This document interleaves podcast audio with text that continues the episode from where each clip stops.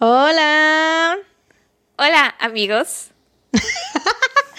Bienvenidos a un episodio más de este su podcast favorito. No salgas de casa. Yo soy Sara. Yo soy Mariana. Y bienvenidos. Bienvenidos otra vez.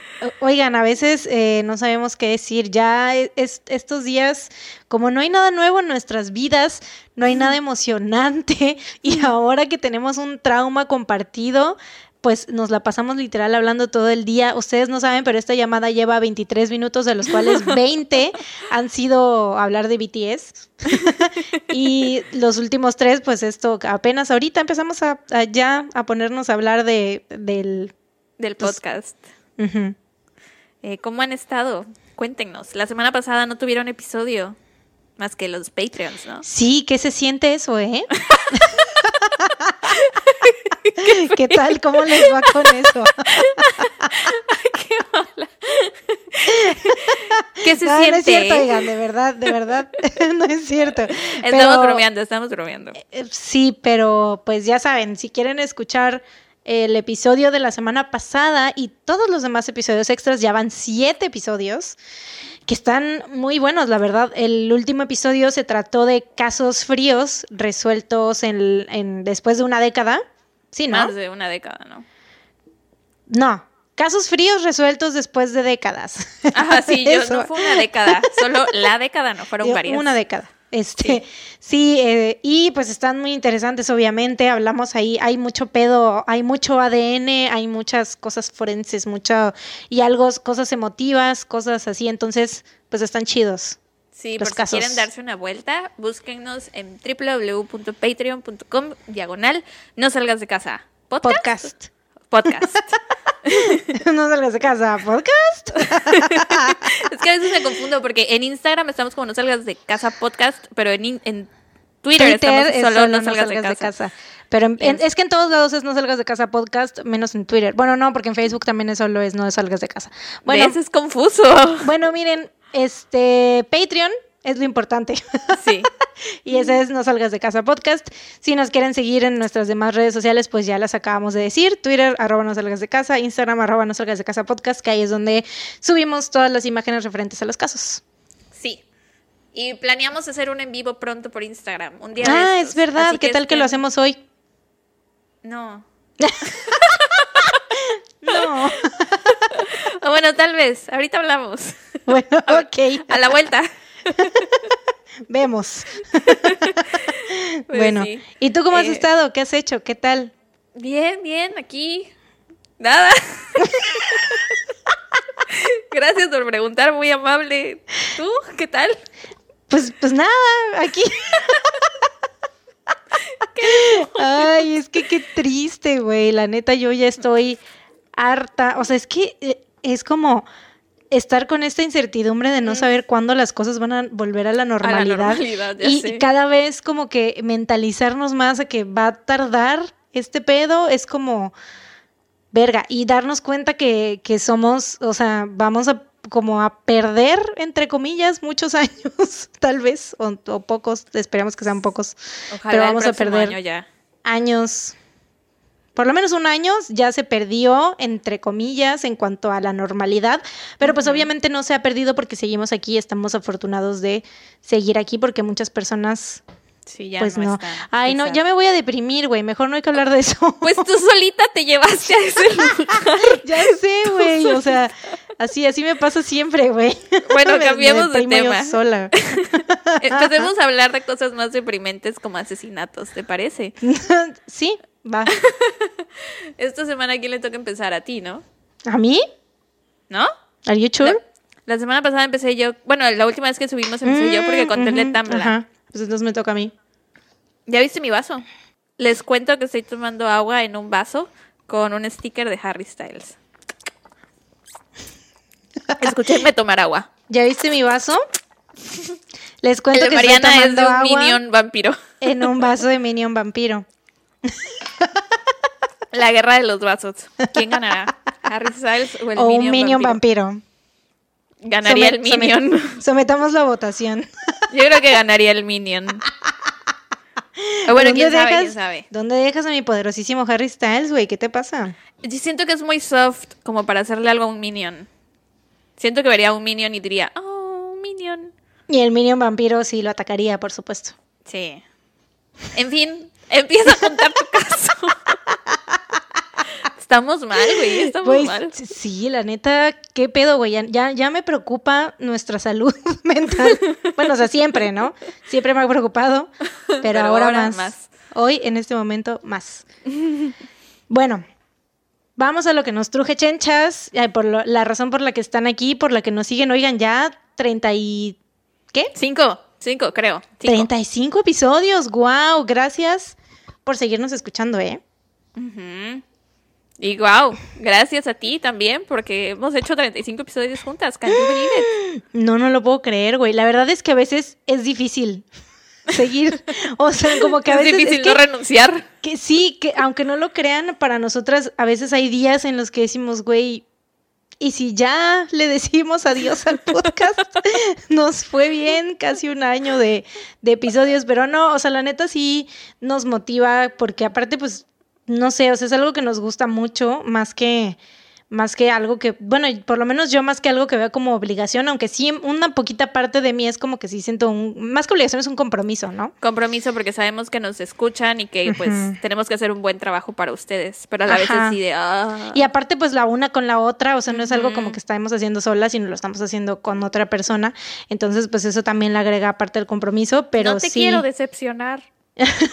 Sí, pero a veces sí es difícil así como de, güey, porque es un hobby realmente, lo hacemos por amor al arte. Y a veces e, es como de, mm, A veces cuando el hobby se vuelve Guay. trabajo es difícil. Y cuando Sí, el sí, hobby sí. que se vuelve trabajo no te paga es más difícil. De verdad es pues, por amor todo- al arte. Sí, todo a veces, o sea, todo cuando te esfuerzas tiene su recompensa y en este caso nuestra recompensa es Son ustedes. Sí, exacto, nuestra audiencia y las personas que, que nos están apoyando económicamente, que son nuestros patrons chulos, preciosos, divinos, que obviamente si no fuera porque estamos haciendo, o sea, que somos constantes y que estamos haciendo episodios, no tendríamos esa cantidad de patrons, ¿no? Que ya son más de, son creo que 75 o ma- un poco más de 75, o sea, 75 personas, güey, dos salones de clase. o sea, que sí, que están pagando dinero para escuchar episodios extras o para que les mandemos algún saludito. Entonces, es algo como muy reconfortante saber que hay personas que creen en nosotras y que nos están queriendo apoyar. Sí, Es yo muy siempre padre. que veo que alguien tuitea algo sobre el podcast, es mi parte favorita de la vida. O sea, en serio, no sé por qué la gente que lo... O sea, porque en Instagram no lo siento tan personal, pero en Twitter siempre es así como de... No sé. Ay, yo sí, yo en todos lados, porque obviamente vemos todos sus mensajes y cuando nos mandan mensaje por Instagram, por ejemplo, y nos dicen así, de repente nos mandan mensajes muy largos y nos dicen, eh, pues que, que les hemos hecho más o menos la cuarentena o que así, cualquier comentario de ese tipo, que nos escuchan desde X parte del, del mundo, es como que algo súper, súper padre que digo, güey, pues vaya, sí vale la pena hacer un episodio más. Sí, síganos mandando unos mensajes, por favor. Sí, por todos lados. Necesitamos atención. Ese es... Aliméntenos de amor. Sí, es que eso realmente es nuestra, eh, el, nuestro motor, El motor. para seguir. ¡Ay, lo dijimos al mismo El tiempo! cerebro. El cerebro, tun, tun, tun. Ok, ya empecemos. Llevamos Bueno, ya, basta de 11 sentimentalismos. minutos divagando. Ya, ya casi lloramos por el coronavirus hace rato, ya casi lloramos porque nuestros escuchas son nuestro motor. Ya, ya basta. No quiero llorar hoy. Bueno, pues tal vez sí llores con este caso, güey. Ah, me lleva. No, no es cierto. Bueno, quién sabe, la neta no sé, pero sí está muy triste y frus- frustrante. Hoy te voy a hablar sobre la desaparición de Susan Lyle. Ok. Permíteme beber un trago desde mi minion vaso de, de. Minion. Déjame le tomo yo un trago a mi vaso de Harry Styles. El mío tiene popote y es rosado. Escuchen. Dije, dije minion de vampiro y es minion vampiro. El mío es morado. Bueno, mi vaso es transparente, pero el popote es rosa. ¡Ay! Aparte dice Sara. Ujú. ¡Guau! La personalización. Todo personalizado, qué bárbara. Mira, el mío dice. El mío dice Minions. Minions, verano 2015. Ala, ha aguantado ese vaso. Ya tiene cinco años, güey, ya. O sea, duran, duran estos minions. Bueno, ya, háblame del Ya, cucazo. ya, ya, basta, basta, basta. Y todos así de, estamos en No Salgas de Casa o en un nuevo podcast sobre vasos. Es que todo, todo puede pasar en este podcast, ya lo saben. Podemos empezar a hablar de asesinatos y terminamos hablando de vasos de Minions y Harry Styles. Ok. Susan Lyle nació en Saratoga Springs, Nueva York. Era la más chica entre los tres hijos de Doug y, Mar- y Mary Lyle. Su familia describe a Susan como la consentida y una chica callada a la que le encantaban la poesía y las computadoras. Desde pequeña, o sea, ella nació en los 70s, así que, pues, o sea, para ser aficionada a las computadoras en ese entonces, güey, pues obviamente está cañón, ¿no? Porque es como Sí. un hobby difícil, ¿no? Así ¿Cómo, porque... cómo tenía acceso a una computadora ella? Sí, pues, no sé, güey. Igual y en su escuela, ¿no? Porque ya ves que ya pues es- en Estados Unidos sí les había llegado ya la tecnología en los noventas, ya los niños ya tenían, güey, pues el fantasma escritor, ya tenían computadoras. Pero si nació en los 70s, cuando estaba en la escuela, no eran los 90s, ¿no? O sea, salió en, salió, salió, Salió del de su vientre mamá. de su mamá, ¿En qué año? salió de su mamá a finales de los setentas, creo que fue como ya casi ochentas, como 78, 79. Ah, ok, entonces. Sí, sí, sí. Este, desde pequeña mostró mucho interés en las computadoras, incluso, güey, ella solita armaba computadoras desde cero, así. Órale. Como ¿De que dónde la sacaba? No sé, güey, no sé cómo la hacía, pero como que supongo que sus papás le, compraban las piezas y ella armaba las computadoras, no sé. No sé qué consistía, pero ella armaba computadoras. Eran ricos. Tal vez, no tanto, o sea, no eran tan, tan ricos, pero bueno, después de graduarse con honores en, de la prepa local en 1996, atendió a la Universidad Estatal de Nueva York en Oneonta por un año, pero se transfirió a Sony Albany porque las materias de computación en Oneonta no eran lo suficientemente, lo suficientemente, lo suficientemente retadores para ella. O sea, obviamente, güey, estás hablando de una niña que Una arma niña computadoras. Sí. O sea, y vienen, de- yo creo que le querían enseñar Word o Paint o qué sé yo. Y ella así de, güey, a ver, qué pedo. Ella les enseñaba a los maestros, ¿no? Bueno, al transferirse a Albany, Susan mató dos pájaros de un tiro porque así estaba más cerca de su familia y de su novio Richard Condon, a quien conoció en la escuela y le llevaba varios años.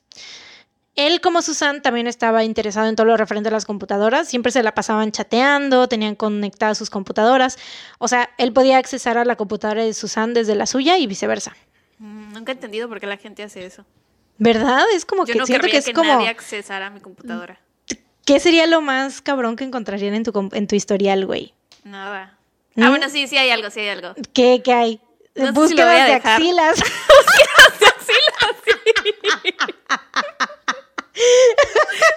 axilas de Harry Styles. Axilas de Park Jimin. Y lo está- se está riendo porque es verdad. O sea, así tal cual se los estoy diciendo. Así están las búsquedas. Tengo un extraño, una extraña admiración por las axilas masculinas.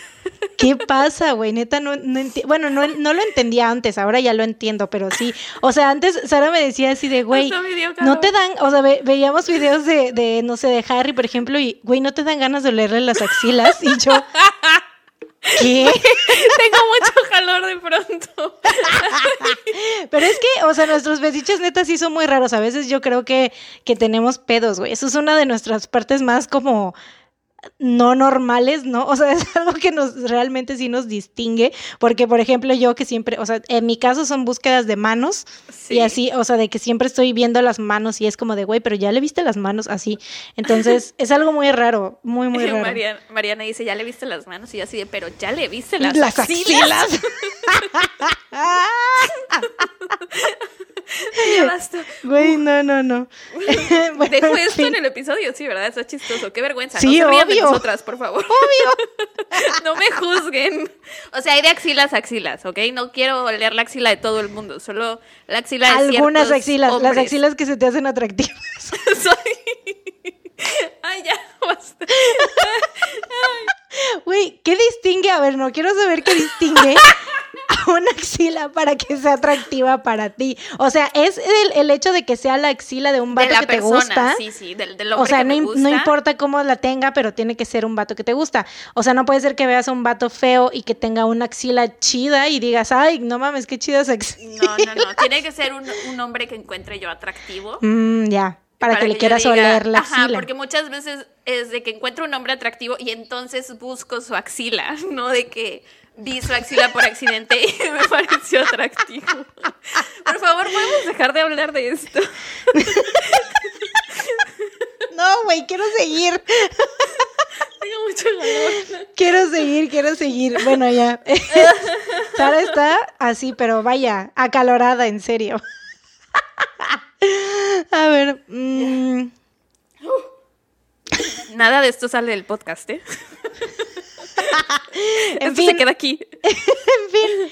Este, sí, tenían conectadas las computadoras, lo cual es como que, que podía accesar él a la computadora de ella y ella a la de él, así que está muy raro, ¿no? Pero, este, pues eran novios, güey, no sé, es como son como los novios que se dan las contraseñas del celular, tampoco lo Ajá, entiendo, sí. pero pues hay gente que lo hace. Este, para pagar sus estudios, Susan agarró dos empleos de medio tiempo, uno en una compañía de computadoras y otro en una tienda de videojuegos llamada Babbage, que estaba ubicada en el centro comercial Crossgates, a aproximadamente 3 kilómetros al oeste de su campus universitario. Susan siempre llamaba o les enviaba correos a sus papás prácticamente todos los días para hablar con ellos, ver cómo estaban y pues de que ver que, o sea, que vieran que estaba ella bien, ¿no? La mañana del 2 de marzo de 1998, Susan se fue a la universidad como todos los días, tomó un examen, eso fue en la mañana, ¿no? Se despertó, se fue a la uni, tomó un examen de midterm, los que son de mitad de semestre, para el cual se había preparado mucho. Después atendió a sus otras clases hasta las 4 de la tarde, hora en la que salió del campus y se fue a trabajar. Bueno, hasta como a las 3 de la tarde, porque 4 de la tarde tengo entendido que era cuando entraba, o sea, cuando empezaba su turno de, de trabajo. Según el gerente, el examen la había tenido muy estresada, pero al final sintió que le había ido bien, aunque dice él que la veía como un poco bajoneada. Susan trabajó su turno hasta el cierre de la tienda a las 9 de la noche y alrededor de las 9.20 se fue a la parada del autobús. El conductor del autobús dice que la vio abordar, pero que no se dio cuenta cuándo o dónde se bajó. Un amigo suyo dice que la vio bajarse del autobús a eso de las 9.45 de la noche en la parada del campus que estaba a solo unos pasos de la entrada de su residencia universitaria. Nadie ha visto ni vuelto a saber de Susan desde entonces. Chale. O sea, ¿no se encontró su cuerpo? Desaparición, güey. No. Verga, qué feo. Ya sé. A la mañana siguiente, el 3 de marzo, Richard Condon les llamó a los padres de Susan para decirles que no había regresado a su habitación. Richard Condon es el novio. Sí, sí, sí. eh, la noche anterior y que nadie sabía dónde estaba. Usualmente ella le llamaba o le mandaba algún correo al novio al regresar, al regresar del trabajo, pero esta vez no lo había hecho y además no respondía a sus llamadas. Los papás de Susan llamaron a la policía del campus para reportarla como desaparecida, pero le dijeron que este tipo de ausencias eran comunes en los estudiantes de la universidad, que no se preocuparan, que seguro iba a poder aparecer, ¿no? Pero no. Los Lyle, por supuesto, sí se preocuparon, obviamente, ellos sabían cómo era su hija, o sea, sabían que no se iba a desaparecer nada más así porque sí. Sus compañeros de piso dijeron que sabían que Susan no había entrado a su cuarto porque ella usaba muchos llaveritos y tenía varias llaves que siempre sonaban mucho cuando ella abría la puerta, ¿no? Y dicen que pues ellos no habían escuchado nada, entonces pues obviamente pues, creían que no había entrado a su cuarto, ¿no? Ese mismo día, el banco de Susan contactó a los Lyle para informarles que la tarjeta de débito de su hija había sido usada para retirar 20 dólares de un cajero automático en una tienda de conveniencia Stewart's Shop en Albany. No fue sino hasta dos días después que la policía del campus por fin accedió a contactar a la policía estatal para ayudar con la búsqueda y hasta entonces admitieron que no se trataba de un típico caso de estudiante que se desaparece solo para volarse las clases, o sea, dos días después. Se ofreció una recompensa de 15 mil dólares por cualquier información sobre el paradero de Susan y se repartieron flyers con su foto por todo el campus y los alrededores. En las primeras dos semanas de investigación, la policía siguió 270 pistas y buscó por 120 hectáreas alrededor del campus. También se concentraron, obviamente, pues, en el retiro de efectivo, ¿no? Y descubrieron dos cosas. La primera fue que el retiro ah, del que les había informado el banco a los Lyall había sido en el centro comercial donde Susan trabajaba y la hora del retiro había sido a las 4 pm, hora en la que empezaba su turno. La segunda fue que hubo otro retiro en la mañana, igual de 200 dólares, pero este retiro fue en un este, cajero cerca de la parada del camión del campus. El hecho de que fueran retirados exactamente 20 dólares es lo que más les resonó a los papás porque ellos dicen que Susan siempre que sacaba dinero sacaba exactamente 20 dólares. Eh, además de que nadie, aparte de ella y de su novio, sabían su PIN, su número de, o sea, para retirar. Entonces, solamente cualquiera, o sea, cualquiera que haya retirado tenía que haber sido o ella o el novio, nadie más. Eh, Richard, del novio, tenía una coartada y fue descartado como sospechoso, aunque su güey, su coartada, ¿sabes cuál era su coartada? ¿Cuál? ¿Cómo crees? ¿Cómo te imaginas? ¿Cuál crees? Su coartada, pues me imagino que fue muy boba, como que estaba viendo tele en su casa solo. Algo así. Eh, dice que había estado jugando videojuegos en casa de un amigo y como el amigo, o sea, la policía fue y le preguntó al amigo, el amigo dijo, ah, Simón. Y ya, pues lo descartaron. o sea, no sé, como que no investigaron más allá, o sea, que... No, sé. Richard no quiso someterse a ninguna prueba este, de polígrafo y se negó a cooperar a menos que su abogado estuviera presente. Chale, eso está sospechoso. O sea, porque si se desaparece tu novia, pues yo creo que lo que más quieres es ayudar a la policía. Sí, así es. Cerca del cajero automático donde se realizó el retiro en la tarde había cámaras de seguridad, pero estaban enfocadas al área donde había una caja registradora y no al cajero, así que no pudo determinarse quién lo había usado a esa hora. Un hombre que pasaba por ahí fue identificado como persona de interés y contactado por la policía, sin embargo fue descartado porque según no tuvieron evidencias en contra de él ni razón para sospechar. Los investigadores encontraron conexiones con otra desaparición similar en Albany, pero en marzo de 1985, 13 años antes de la desaparición de Susan. Karen Wilson fue vista por última vez al bajarse de un autobús aproximadamente kilómetro y medio del campus. Se realizó una búsqueda extensa, pero no se encontró rastro de Karen ni evidencias. Un violador ex convicto que no respetó su libertad condicional y salió del área cuando Susan desapareció fue considerado como sospechoso, pero después de ser entrevistado fue excluido de la lista de sospechosos, lo cual igual no sé qué les dijo. O sea, a lo mejor pues les a lo mejor también pues tenía yo no fui. muy una muy comprobable, o les, ¿no? O les dijo yo no fui, estaba jugando videojuegos en casa de un amigo también, jeje, bye. o sea, no sé, siento que en este caso, o sea, aparte de que no hay información tan así, o sea, como que la policía mm, no, no le importa. A lo mejor es porque los últimos dos casos que he cubierto han sido detectives muy apasionados y muy, mm. muy obsesivos, entonces... Estos te decepcionaron. Ya ahora, sí, ya ahora, de por sí la policía siempre me decepciona, pero ahora ya es como que, güey, ¿qué pedo? ¿No sabes ser detective o qué? ya después de Jack Sparrow y el vato este, el Sean King, güey, ya, bueno, la policía consideraba la opción de que Susan ni siquiera regresó al campus esa noche. Incluso, ve, este tipo de cosas son las que te digo que, que digo, güey, ¿qué pedo con los que estaban encargados de ese caso? Porque consideraron la opción de que no regresó al, campus. Incluso algunos decían que igual ni se había subido al autobús, a pesar de que tenían, o sea, el, el chofer dijo que la El chofer dijo, o sea, le enseñaron obviamente la foto y él dijo, ah, sí, yo la vi que se subió. Y el amigo que la vio bajarse del camión, o sea, dijo, eh, yo vi a Susan que se bajó del camión. Sí. O sea, y los investigadores decían, no, pues igual y vieron mal, ¿no? o sea, así como, ¿estás seguro que era ella? Mm. No creo, no te creo. Este, en fin. En mayo, dos meses después de su desaparición, una etiqueta con su nombre, la cual usaba en el trabajo, fue encontrada a 27 metros de la parada del autobús, pero en la dirección contraria del camino a su dormitorio. O sea, como que su mm. cuarto era para acá y encontraron la etiqueta para el otro lado, ¿no? Em, que también, güey, o sea, no sé, está raro, exacto, sí, ¿no? O sea, como que dos meses después, o sea, Está raro como nadie la vio, ¿no? O sea, antes sí. igual y... O sea, no sé, está, está, medio raro eso. Em, porque igual y alguien la pudo haber tirado por ahí o qué sé yo, no sé. Sin embargo, de esta etiqueta pues no pudo determinarse desde cuándo había estado ahí y ninguna evidencia forense fue recuperada. Una de las compañeras de trabajo de Susan le dijo a la policía que Susan le dijo que creía que alguien que no conocía la estaba como stalkeando o espiando, pero que no parecía tenerle miedo.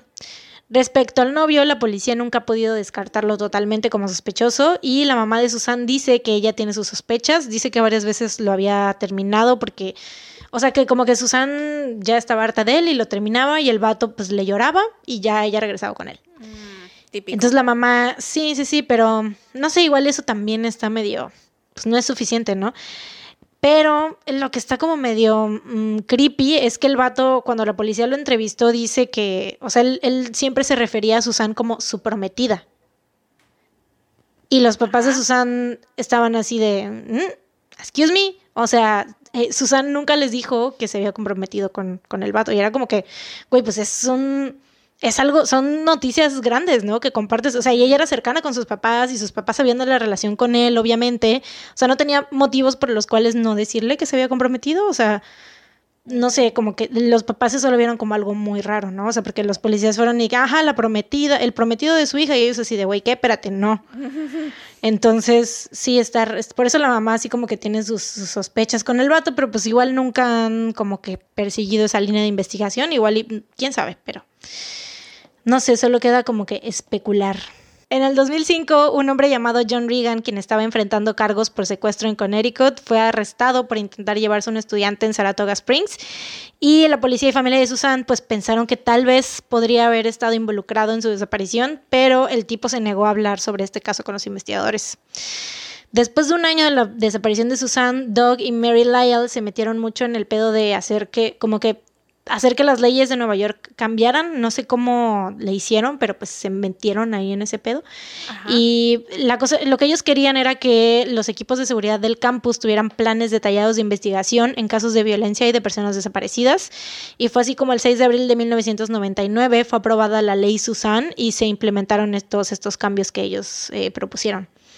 Qué Después, sí, en el 2003 el presidente George Bush eh, firmó una ley de protección a menores en la que gracias a los padres de Susan de nuevo eh, la edad máxima para reportar personas perdidas al Centro de Información de Crímenes Nacionales y el Centro Nacional de Niños Perdidos y Explotados fue cambiada de 17 a 21 años, porque igual Susan tenía 19 años cuando desapareció, entonces pues ya no era considerada como menor niña. de edad, ajá, o como algo, sí, o sea, como adolescente casi casi, o sea, como no le daban esa prioridad, ¿no? Así como que pues ya era una persona adulta, ya vaya, a pesar de que todavía estaba en la universidad, ¿no?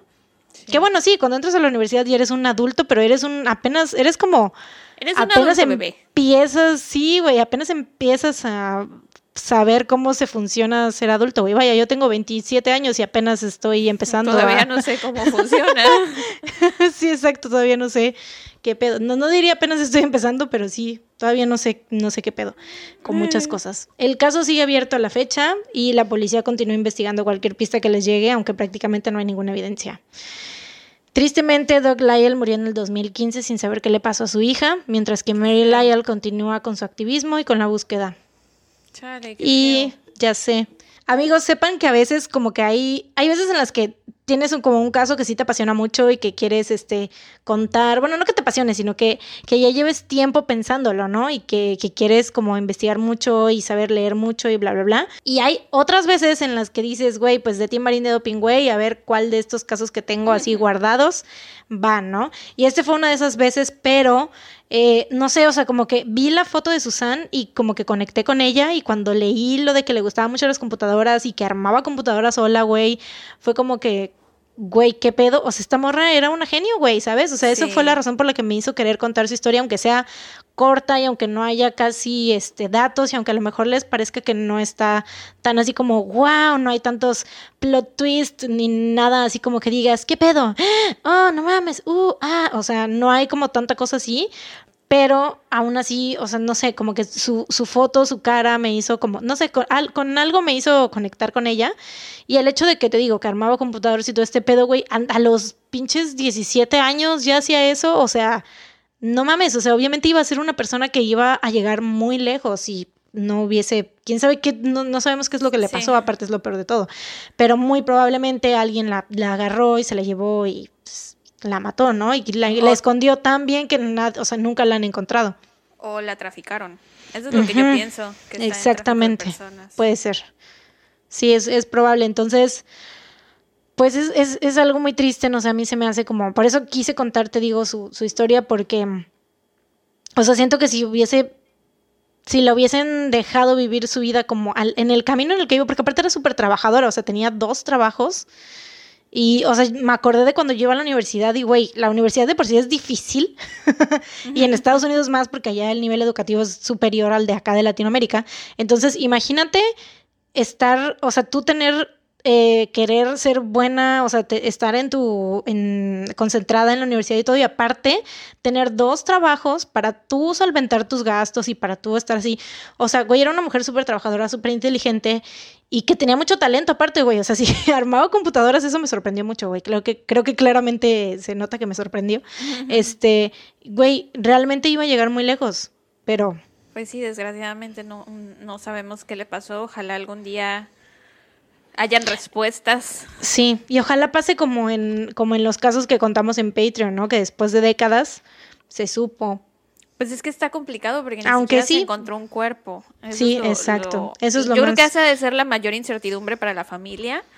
Porque creo que por lo menos cuando encuentras el cuerpo, que me imagino que debe ser muy horrible, eh, por lo menos sabes que ya no, ya no le estás buscando, ¿no? O sea, ya no sales a la calle con los ojos pelados buscando a tu hija entre la multitud. Y cuando no sabes qué le pasó, creo que eso es Justo, ellos, sus papás, eh, pasó lo que pasa en muchos casos eh, que hemos visto de, desapariciones. Ellos ah, hicieron lo de dejar la luz del porche encendida. Stop it, ya. Ya sé, güey, ya sé, eso me da mucho... Por eso no lo había notado, pero lo recordé y pues ya lo dije. Qué triste, güey. Perdón si los deprimo, pero es que, pues sí está cabrón, o sea, y... Pero quién sabe, igual algún día, no sé, alguien ojalá, ojalá se haya ido ella por su cuenta. ojalá que no le avisó a nadie, pero ojalá se haya ido por su cuenta. Ojalá, eso haya pasado, sí. ¿Qué tal que se cambió el nombre, güey? Ella está detrás del diseño de las últimas computadoras de, güey, o sea, ¿quién sabe? ¿Qué tal que la contactaron los extraterrestres porque era súper inteligente? Sí, y se la llevaron y anda y gira por las galaxias. gira por las galaxias. Quiero pensar que quiero pensar que eso le pasó. Sí, yo también. Pensemos que eso le pasó. Pero pues, en fin, quise, quise contarlo porque te digo, conecté con ella, no sé, algo en su esencia, en su ser, en, en su cara me hizo conectar con ella y no sé. Por eso quise contar su historia, aunque sea corta y que no tenga, no sea tan dramática ni nada. Pero, pues sí, esta fue la historia de la desaparición de Susana Lyall.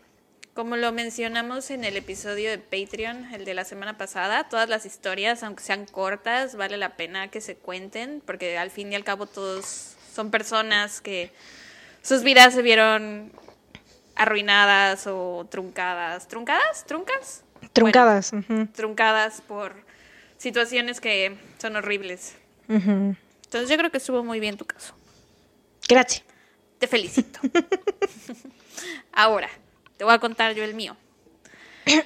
Te voy a contar sobre los asesinatos de Hinterkaifeck, que son considerados como uno de los más sangrientos y misteriosos en la historia de Alemania.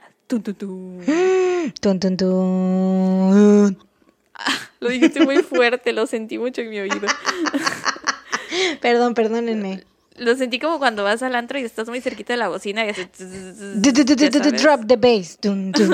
Así, ya, stop it, por favor. Sorry. Sorry. La tarde del 31 de marzo de 1922. El 31 de marzo es el día del cumpleaños de mi abuelita. Por cierto, dato random, pero importante. Oye, hablamos de marzo. Hoy, es, el episodio pasado fue noviembre y este episodio, marzo. ¿Qué tal? ¿Cómo te quedaste? pelona. Y ya vas, vas, a ver, vas a ver al final. Eh, la tarde del 31 de marzo de 1922, los seis habitantes de una pequeña granja ubicada a 70 kilómetros al norte de Múnich, Alemania, fueron asesinados. Se le conoce como los asesinatos de Hinterkaifeck, pero ese no era el nombre de la granja. O sea, es que escuchas los asesinatos de Hinterkaifeck y piensas, así se llama el lugar donde los asesinaron, pero no. Eh, simplemente le pusieron así el nombre, ese nombre al caso porque la granja estaba situada cerca de la aldea Kaifeck, que se encontraba oculta detrás de unos bosques y en alemán Hinter significa detrás, entonces por eso el Hinterkaifeck. Me pareció interesante porque yo al principio decía, ¿cómo que, no se llama Hinterkaifeck la granja? En fin, eh, las seis víctimas fueron Andreas Gruber, de 63 años, su esposa Casilia Gruber, de 72, su hija Victoria Gabriel, de 35, que había enviudado recientemente, y los hijos de Victoria, que eran Casilia, de 7 siete años, y Joseph, de dos añitos, junto con la empleada María Baumgartner, de 44. Sus seis cuerpos fueron encontrados decapitados y el detalle más escalofriante de todos es que la persona que los asesinó vivió con los cadáveres por lo menos unos tres días después de haberlos matado. Ajá, se quedó, se quedó ahí en la granja con los cuerpos. What? Sí. Guácala, güey. ya sé qué asco. Eh, entonces, empezaron a pasar cosas extrañas cerca de la granja poco antes del ataque. Por ejemplo, se dice que seis meses antes la empleada de la familia, eh, la ama de llaves, había renunciado porque escuchó sonidos extraños provenientes del ático y ella creía que la casa estaba embrujada. Eh, pero esto nunca ha sido comprobado, o sea, no se sabe realmente que ella haya dicho eso. Como es un caso tan viejo, eh, hay mucho teléfono descompuesto, entonces esto fue una de las versiones que yo encontré.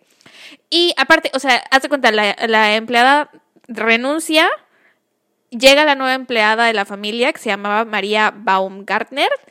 Llega a la granja el 31 de marzo de 1922, güey. El mismo día en que los asesinan, llega ella unas cuantas horas antes. O sea, si tan solo hubiera llegado un día después, Un día después. seguiría con vida. ¿Te imaginas? Bueno, quién sabe, suerte. porque si el tipo o el- quien sea que haya asesinado se quedó con los cuerpos, hubiera llegado y se hubiera encontrado a todos muertos y el tipo es ahí. Bueno, sí. Así Eso que cinco días después mejor. Démosle un Una margen. semana. Un Una semana, dale un margen, dale un margen. No, pero hubiera llegado a la casa, hubiera tocado la puerta y no lo hubiera abierto, ¿no? Ella no tenía llaves. Pero quién No sabe, igual y el vato le hubiera abierto y lo hubiera matado también, who knows? Yo sé, porque sé lo que pasa después. Ok, está bien, está bien, está bien. Cuéntame, sigue, Eh, continúa.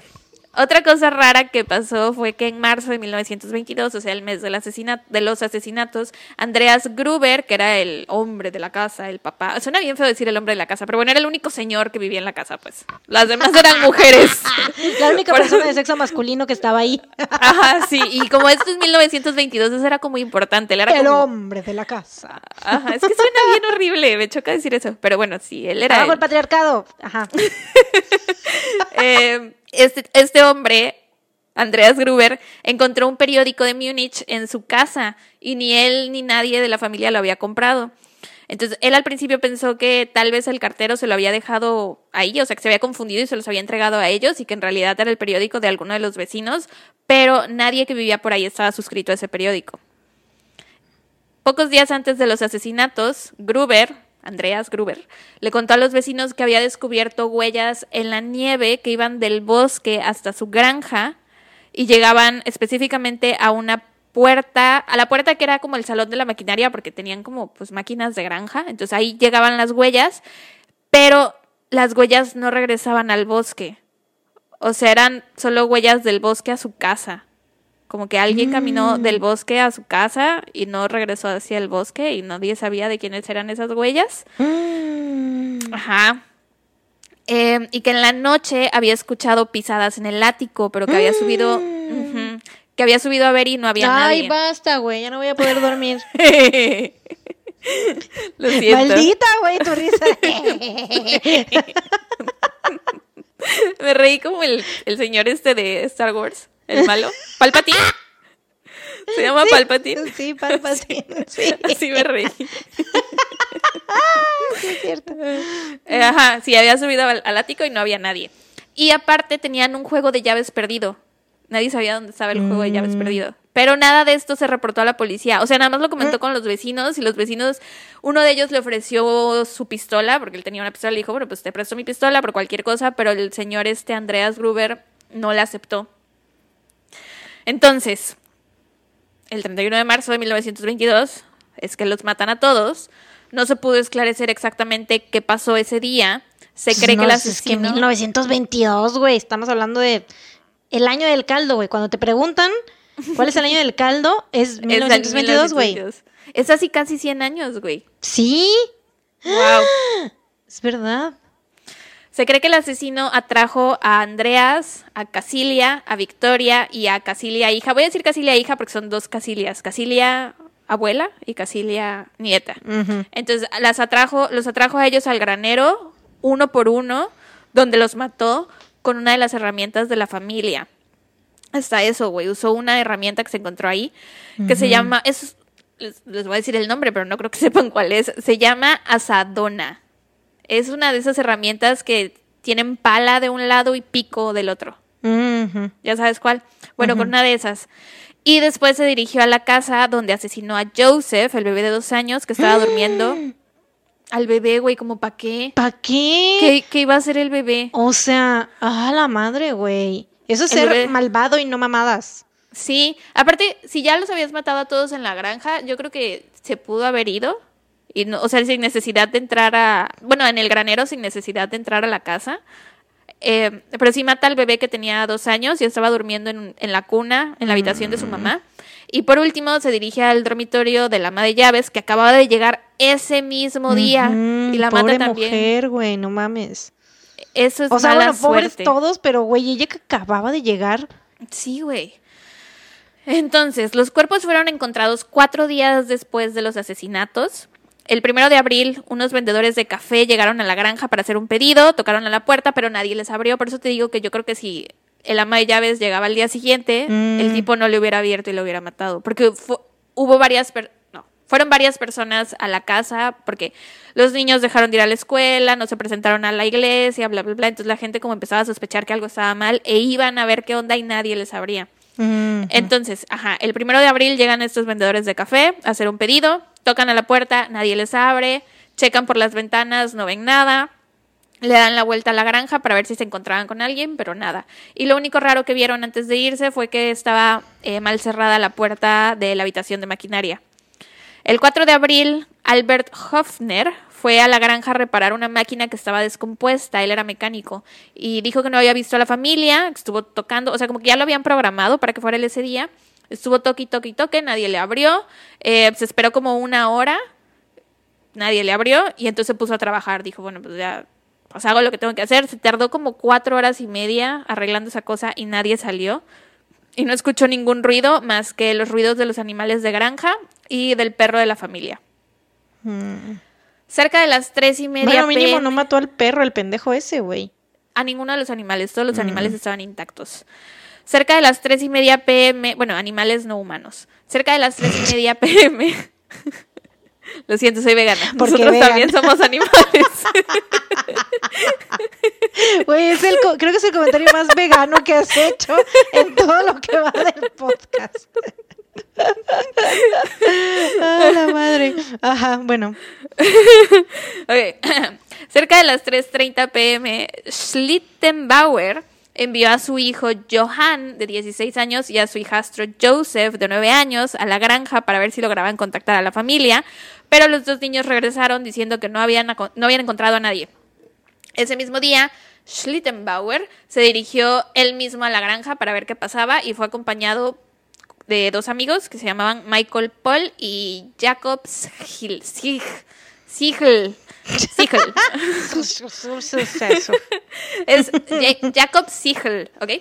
Eh, al llegar, al llegar entraron al granero y ahí es donde encuentran por fin los, cuerpos sin vida de Andreas, su esposa Casilia, su hija Victoria y de la pequeña Casilia, que estaban o sea, estaba uno sobre otro, sobre otro, sobre otro, cubiertos de paja y tenían una puerta vieja encima.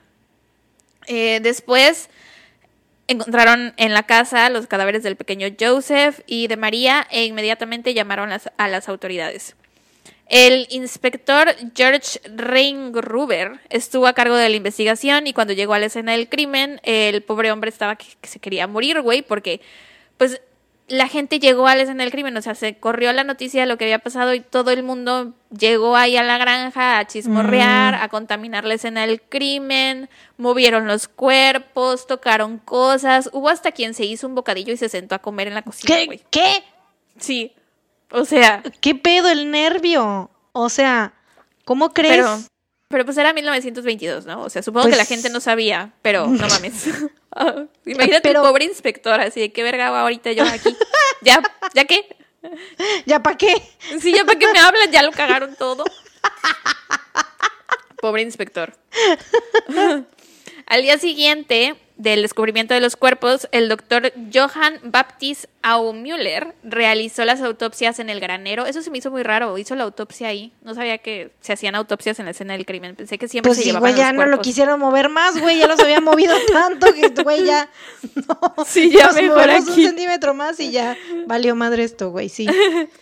Y bueno, hizo la autopsia y ahí se determinó que las víctimas habían muerto por traumatismo cráneo- cráneoencefálico causado por un pico o azuela, que es el- la herramienta esta que les dije, entre la noche del 31 de marzo y la madrugada del 1 de abril. Eh, los cráneos de las víctimas fueron enviados a Múnich para que los examinaran.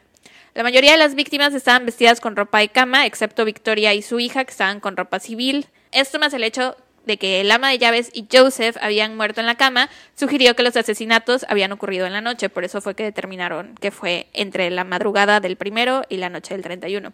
Em, algo que ah, encuentro muy... ah, eh, se encontró en- evidencia que señalaba que Casilia, o sea, porque todos murieron al instante, menos Casilia, hija. Se cree que permaneció con vida por horas después del ataque. Ay, no. Eh, se encontraron en sus manos mechones de su cabello, güey. Que No. se jaló ella, se, se, se los arrancó. ¿Te imaginas? No, no, no. Ay, no. Sí, no, no, no encontré como una explicación de por qué se arrancaría el cabello, pero pues me imagino que ver, a- esta- o sea, estar ahí medio muerta y ver a toda tu familia muerta alrededor de ti debe ser horrible y a lo mejor. Ay, güey, No no, qué horrible. Sí.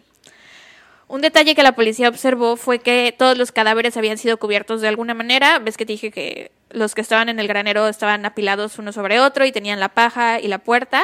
Eh, bueno, el cuerpo de la mucama había sido cubierto con sábanas y el de Joseph con una de las faldas de su madre.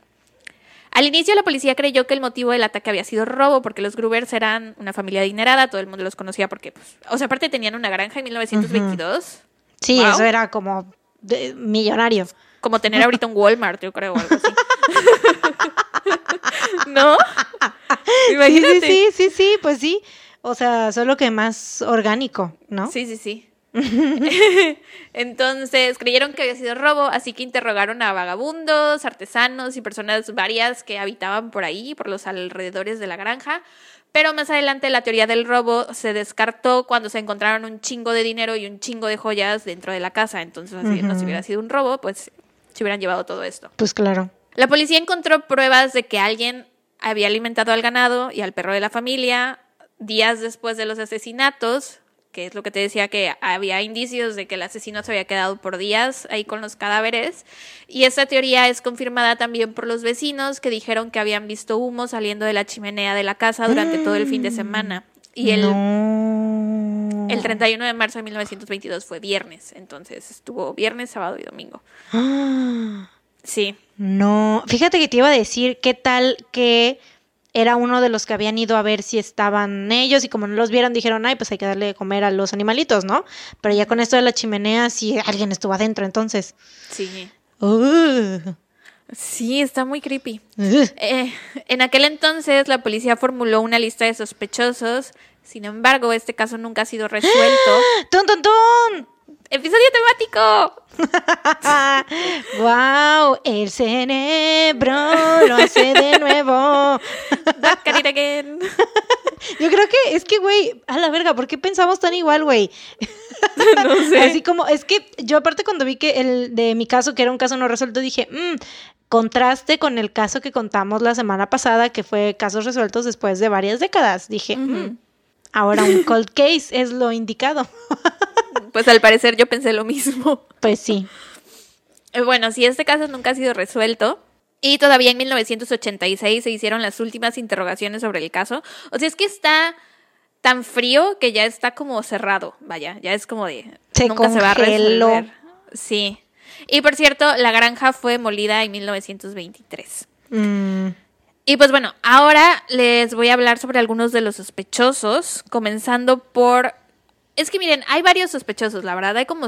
Encontré como seis o siete sospechosos en internet, pero algunas de las teorías me parecieron muy pobres, o sea, con muy poca información, todo parecía más bien como casualidad. O dentro del mismo párrafo que encontraba yo sobre esta persona es sospechosa por tal, tal y tal. Sin embargo, esto se descartó porque bla, bla. Entonces, sí, güey, entonces no, no es sospechoso, ¿para qué lo ponen? Entonces, Entonces, solo les no. voy a decir los dos sospechosos que en mi opinión sí suenan a que pudieron ser los culpables, ¿ok? Si quieren aprender más de, bueno, saber más del tema, pues ya saben que pueden buscar el caso por su cuenta. Ahora, el primer sospechoso, Carl Gabriel, o Gabriel, porque es alemán, no creo que sea Gabriel. Eh, Carl era el esposo de Victoria, que supuestamente había muerto en Arras, Francia, en diciembre de 1914, durante la Primera Guerra Mundial. ¿Ves que te dije que Victoria Gabriel era viuda, que tenía sus dos hijos, eh, Joseph y Catalicia, algo así? Eh, Bueno, se supone que su esposo había muerto en Francia en diciembre de 1914 durante la Primera Guerra Mundial, pero su cuerpo nunca se encontró. Y después de los asesinatos de la familia Grubers, la gente comenzó a especular sobre si realmente habría muerto en la guerra. Resulta que Victoria se había embarazado de Joseph mientras Carl estaba ausente. Ajá, y se pone... ¿Te acuerdas cuando hace... Bueno, no, lo digo después. Ok. Se rumoraba que el verdadero padre de Joseph era en realidad Andreas Gruber, el papá de Victoria, quienes tuvieron una relación incestuosa y todo el mundo lo sabía, güey. Ew. Ay, no. ¿Te acuerdas cuando hace unos episodios dije que ya estaba como el incesto ya no me parecía tan esto "Ugh, ugh, Pero es que ellos ugh"? son padre e hija, ¿no? Ajá, sí. Qué asco. Eh, todo el mundo lo sabía, güey. De hecho, fueron a la cárcel por eso, porque una de las empleadas los cachó teniendo sexo Y- en el ay, no, granero. no, no, no, no. Ew. Sí. Ay, y Andreas, ¿cómo? ¿Cómo? No, no, no, no, no. sí. ya sé qué es asco, que qué no, asco. o sea, que- Te están sangrando ¡No! los oídos, lo veo. Ay, sí, no, qué horror. Ya sé, qué asco, qué asco, qué asco. Andreas fue sentenciado a un año en prisión y Victoria solo un mes. Y cuando digo relación ¿Sentenciado o sentenciado?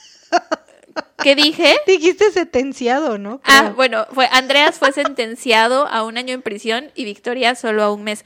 Cuando digo relación incestuosa, eh, tal vez pudo haber sido no tanto como relación, sino más abuso por parte de su papá, porque Mm, eh, leí que empezó esta, entre comillas, relación cuando ella todavía era muy joven. Entonces mm, puede no. ser que Mm, mm. a lo mejor no era realmente relación, quién sabe. Regresando a Carl, después de que terminó la Segunda Guerra Mundial, unos prisioneros de guerra dijeron que habían sido liberados por un oficial soviético que hablaba alemán y que ese oficial había dicho que era el asesino de Hinterkaifeck, pero pues, o sea, también pudo ser cualquier otra persona Bluffing. diciendo que era, ajá. Pero el hecho de que Joseph no fuera su hijo, que fuera Victoria se hubiera embarazado mientras él no estaba y que nunca se haya encontrado su cuerpo, Ujú, pues sí suena a que tal vez podría haber sido él. Ujú.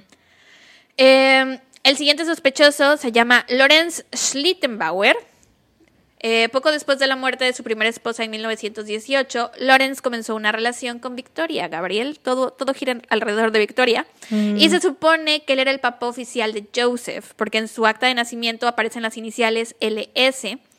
La gente comenzó a sospechar de él porque él fue el que te dije que mandó a sus hijos a la granja a ver cómo estaba todo y después de que los hijos dijeron que no había nadie, fue el que llegó a investigar con unos amigos. Eh, sus amigos dicen que cuando llegaron a la granja, él empezó a, a comportarse medio extraño, que habían intentado abrir una puerta y que no habían podido, y que entonces él sacó una llave y él, y él entró por su cuenta a la casa, pero entró solo, o sea, cerró la puerta detrás de él.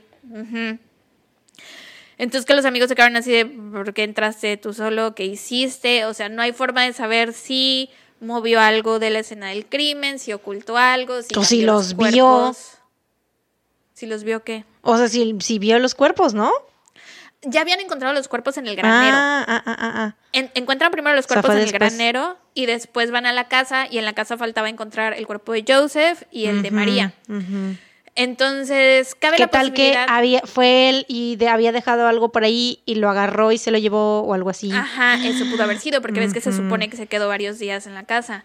Eh, cabe la posibilidad que Victoria le hubiera dado el juego de llaves a él, porque pues tenían una relación más o menos, pero ¿y si no? Eh, aparte, pues te digo, entró a la casa solito, no se sabe bien qué hizo, lo único es que pues posiblemente comprometió la escena del crimen más de lo que ya había sido comprometida.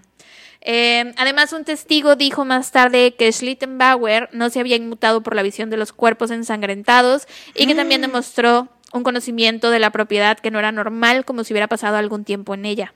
Mm. Todo esto llamó la atención y Schlittenbauer fue interrogado extensamente por la policía, pero al final simplemente no tenían suficientes evidencias concretas que lo relacionaran con el crimen y nunca fue detenido por ello. Y de hecho, antes de morir, de morir, antes de morir, Antes de morir. Antes de morir, él demandó a, a la policía y al, a la ciudad, al pueblo, no sé, por difamación. Entonces a lo mejor ya era inocente. Eh, y por último encontré una teoría que me pareció interesante y es que también se cree que los asesinatos pudieron haber sido obra de extremistas políticos de derecha o izquierda cuya violencia asoló a Alemania desde 1921 hasta 1933 cuando Adolf Hitler subió al poder ¡Nazis! y suprimió toda oposición política al nazismo en todo el país. Ambos, nazis y comunistas, participaron durante 12 años en sangrientas guerras de guerrillas, luchas callejeras y asesinatos. Ninguna evidencia vincula a Andreas Gruber con alguna inclinación política. Sin embargo, los que apoyan esta teoría sospechan que su aislada granja pudo haber funcionado como escondite, punto de reunión o repositorio de armas para algún grupo armado, instigando represalias de sus oponentes. Y esto sí me suena que pudo haber pasado. Como la, como la casa en la granja donde de Bastardo sin Gloria, donde escondían a... ¿A Shoshanka? ¡Shoshana! Anda, sí, yo ¡Au Shoshanka. revoir, Shoshana! Sí. Em, en 2007, los estudiantes de la Academia Policial de Furstenfeldbruck asumieron la tarea de investigar el caso con técnicas modernas de investigación criminal. ¿Modernas? ¿En qué año?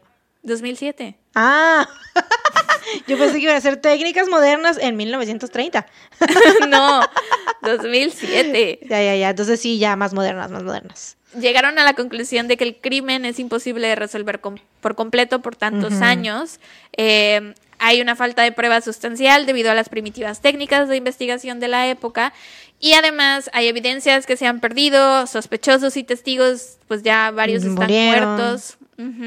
Sin embargo, los estudiantes dieron con un principal sospechoso. O sea, tenían varios y los descartaron a todos menos a uno. Pero no dieron el nombre. O sea, no quieren dar el nombre por respeto a los familiares que siguen con vida. Mm. ¿Y ves que te dije que se habían perdido evidencias y así? Bueno, por se perdieron evidencias me refiero a que los seis cráneos que se mandaron a investigación a Múnich se perdieron. ¿Qué? De alguna forma perdieron seis cráneos. ¿Cómo pierdes seis cráneos, güey? Explícame. Lo que leí fue que se perdieron, o sea, no hicieron la investigación y todo eso cuando los mandaron, pero después estalló la guerra y entonces toda Oh. Alemania se fue al carajo. Entonces, suen- sí, sí tiene sentido que se hayan perdido los cráneos, la Ah, verdad. Ok, ok, ok, ya, ya, ya. Pero aún así suena muy disparatado que hayan perdido seis cráneos. Cuando lo pones en contexto, Cuando ves en tu mente todo hecho mierda. La cantidad de cráneos los- que debieron haber estado o sea, por ahí. Sí, güey, cuando ves en tu mente la Segunda Guerra Mundial. Sí. O sea, Dices pues que son eh, seis eh, cráneos. La pérdida de seis cráneos ya tiene sentido, sí, claro. Sí. Y pues ya eso es todo lo que se sabe. Se han escrito varios libros, se han hecho varias películas inspiradas en el caso. Una de las más conocidas salió en 2009. Es un thriller llamado Hinterkaifeck, dirigida por Esther Gronneborn. Y uno de los libros más famosos salió en 2006. Se llama Tanot. Es una novela donde se cuenta la historia de Hinterkaifeck usando nombres diferentes eh, y lugares y así, pero pues es la misma historia. Y también hay un libro que fue escrito por un periodista llamado Peter Leuschner. El libro se llama El caso del asesinato Hinterkaifeck, las huellas de un misterioso crimen. Y como él es eh, periodista, cita los archivos originales de la policía. Eso me pareció interesante. Y por último, un músico de dark folk llamado Dan, Dan Barrett lanzó un EP con el título Hinterkaifeck en febrero del 2013 y la tapa del disco muestra una fotografía de la granja. y ya.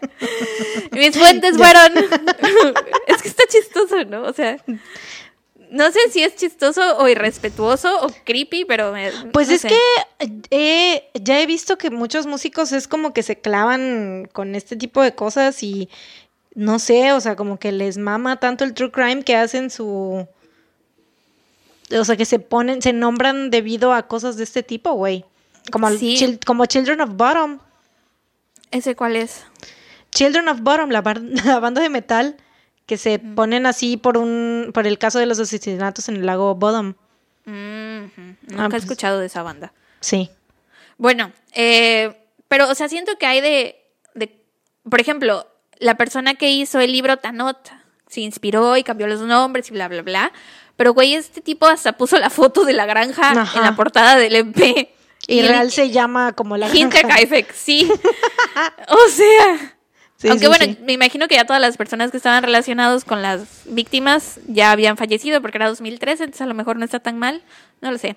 Eh, pero bueno, mis fuentes fueron Wikipedia, obviamente, un artículo de filmdaily.com escrito por Bianca Mirtil y el video de BuzzFeed Unsolved llamado The Horrifying Unsolved Slaughter at Hinterkaifeck Farm. Y ya. Gracias por su atención. Pues muy bien, muy bien hecho. Lo hiciste muy Gracias. bien, bravo, te aplaudo como siempre. Gracias, gracias. Este, sí, pues es que pues somos la verga, güey. ¿Qué más puedo decir? Lo somos. Pero bueno, cierto, pero sí, sí, estuvo, estuvo muy bien. Y qué pedo, o sea, neta, la, la neta me sorprende el cerebro, güey. Cómo pensamos siempre en, en casos Oye, muy tan, tan similares. ya sé. Y les pido una Bueno, no, disculpa no, para no similar, similar, pero de que la temática, o sea, que se quedaron sin resolver. Sí, sin resolver. Eh, les pido una disculpa para todos aquellos que vivan solos o que tienen miedo de quedarse solos en casa, porque, o sea, todo parece indicar que la persona que los asesinó llevaba meses viviendo en esa casa. Entonces creo que eso suena muy feo, ¿no? Que a lo mejor estás viviendo en tu casa y hay alguien viviendo en tu casa y no sabes que está viviendo en tu casa. Yo una vez leí un libro. Mm, No, güey. Why you gotta do that? ¿Por qué? Una vez leí un libro, no leí el libro completo, mis papás siempre compraban estos libros de selecciones que traía como cinco resúmenes de novelas, era como la versión resumida de los libros. Y entonces, no me acuerdo cómo se llamaba ese libro, pero me acuerdo que era una familia que el esposo, o sea, era papá, mamá, hijos, y el papá había tenido una relación como tormentosa en el pasado con otra mujer, entonces la mujer estaba como muy clavada con él y empezaron a pasar cosas extrañas en la casa y a desaparecer cosas y bla, bla. Y resulta que la mujer había estado viviendo todos esos años de, su- de que él había estado casado con su esposa en el ático, pero como en un, en un este como tambo, como un, una caldera o algo así. Me acuerdo que como sí, el, y lo como leí el hace de- años. Como el esposo de la ama de llaves en Parasite. Ándale, así, así, así, así. Pero malo. Este, y ese libro me acuerdo que lo leí cuando estaba chiquita, no sé por qué mis papás me dejaron leerlo, pero, mm, o sea, me traumó tanto que aún recuerdo esa historia. Nada más que no recuerdo el nombre del libro, si no se los recomendaría. Pero bueno, dame tu recomendación o dato feliz. Eh, mi recomendación slash dato feliz, porque es, dato feliz, porque acaban de poner las tres películas de Matrix en Netflix, güey. Estoy muy feliz porque son de mis películas favoritas. O sea, bueno, la 1 está muy chida, recomiendo mucho. La 2 y la 3, meh, no tanto, pero pues aún así son clásicos, güey, de la ciencia ficción y de los Wachowski. Me acuerdo cuando salieron esas películas, güey. O sea, estábamos chiquitas. Yo no las vi en el cine, obviamente. Pero me acuerdo de. Sí, no, que porque aparte así, no podíamos entrar, ¿no? Era como que, o sea, bueno, Clasificación. ajá, clasificación B 15 o o de C. 15, ajá, Ajá. sí, era como que no. Pero me acuerdo que iba yo así al centro comercial y veía al- a, los chavos vestidos con sus gabardinas como Neo, güey. Sí, sí. Qué ya hemos hablado de esto ahorita cuando me, me estoy acordando de los pendejos de Columbine que, Ah, sí, es cierto, hablamos de eso. que me decías eso de que, güey, pues cuando Matrix. Todo el mundo andaba con sus gabardinas, es que lo recuerdo. Sí, me daba sí, mucha sí. risa verlos así. Sí, a mí también, güey, porque, o sea, pero impusieron moda, ¿qué tal? Sí. O sea, eso fue una gran moda. Este, sí, pues ya están disponibles las tres películas de, de Matrix en Netflix para que las vean, están chidas. Eh, recomiendo ciencia ficción, chida y así. Están muy buenas. Sobre todo la uno, como decías. Sí, sí, sí. Sí, la 1, no hay nada como la 1, la neta es, la 1 es un parteaguas en la ciencia ficción de los últimos años. Muy bien. Bueno, mi dato feliz, tampoco es recomendación feliz, es dato feliz. Este, subieron la temporada 4 de This Is Us a Prime. Eso me tiene feliz. No la, no la voy a ver todavía porque no estoy lista para llorar. Yo no he terminado. eh, La estaba viendo con mi mamá y nos quedamos como en la. Güey, no hemos, creo que ni siquiera hemos llegado a la segunda. No, sí, ya llegamos a la segunda temporada, creo. ¿O no? No recuerdo, pero todavía no la terminamos. Nos faltan Bueno. muchos episodios. Es que son muchos, güey. Duran una hora casi. Pero es muy buena. Se me hace una serie muy bonita, muy linda, muy... Pero al mismo tiempo, o sea, es como, está tan llena de humanidad, como que te toca mucho el sentimiento. Es a veces desgastante.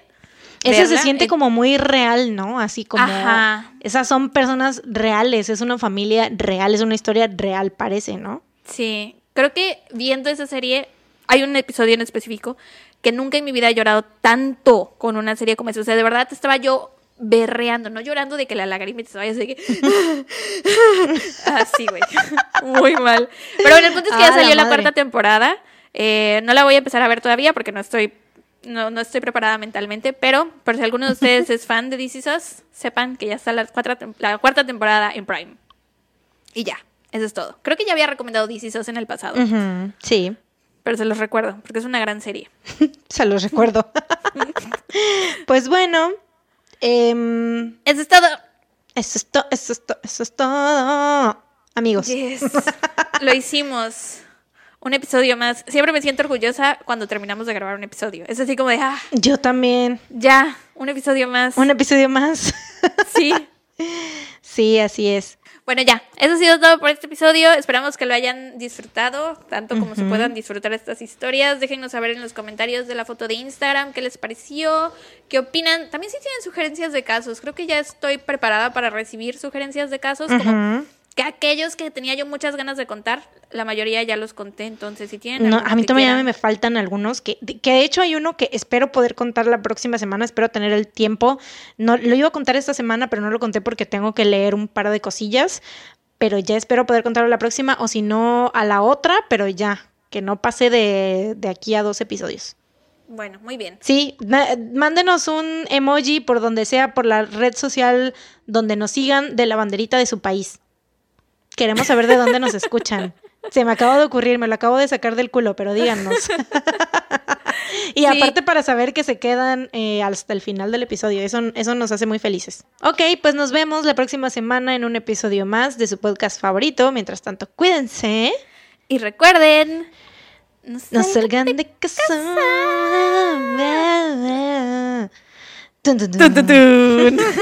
Adiós. Bye.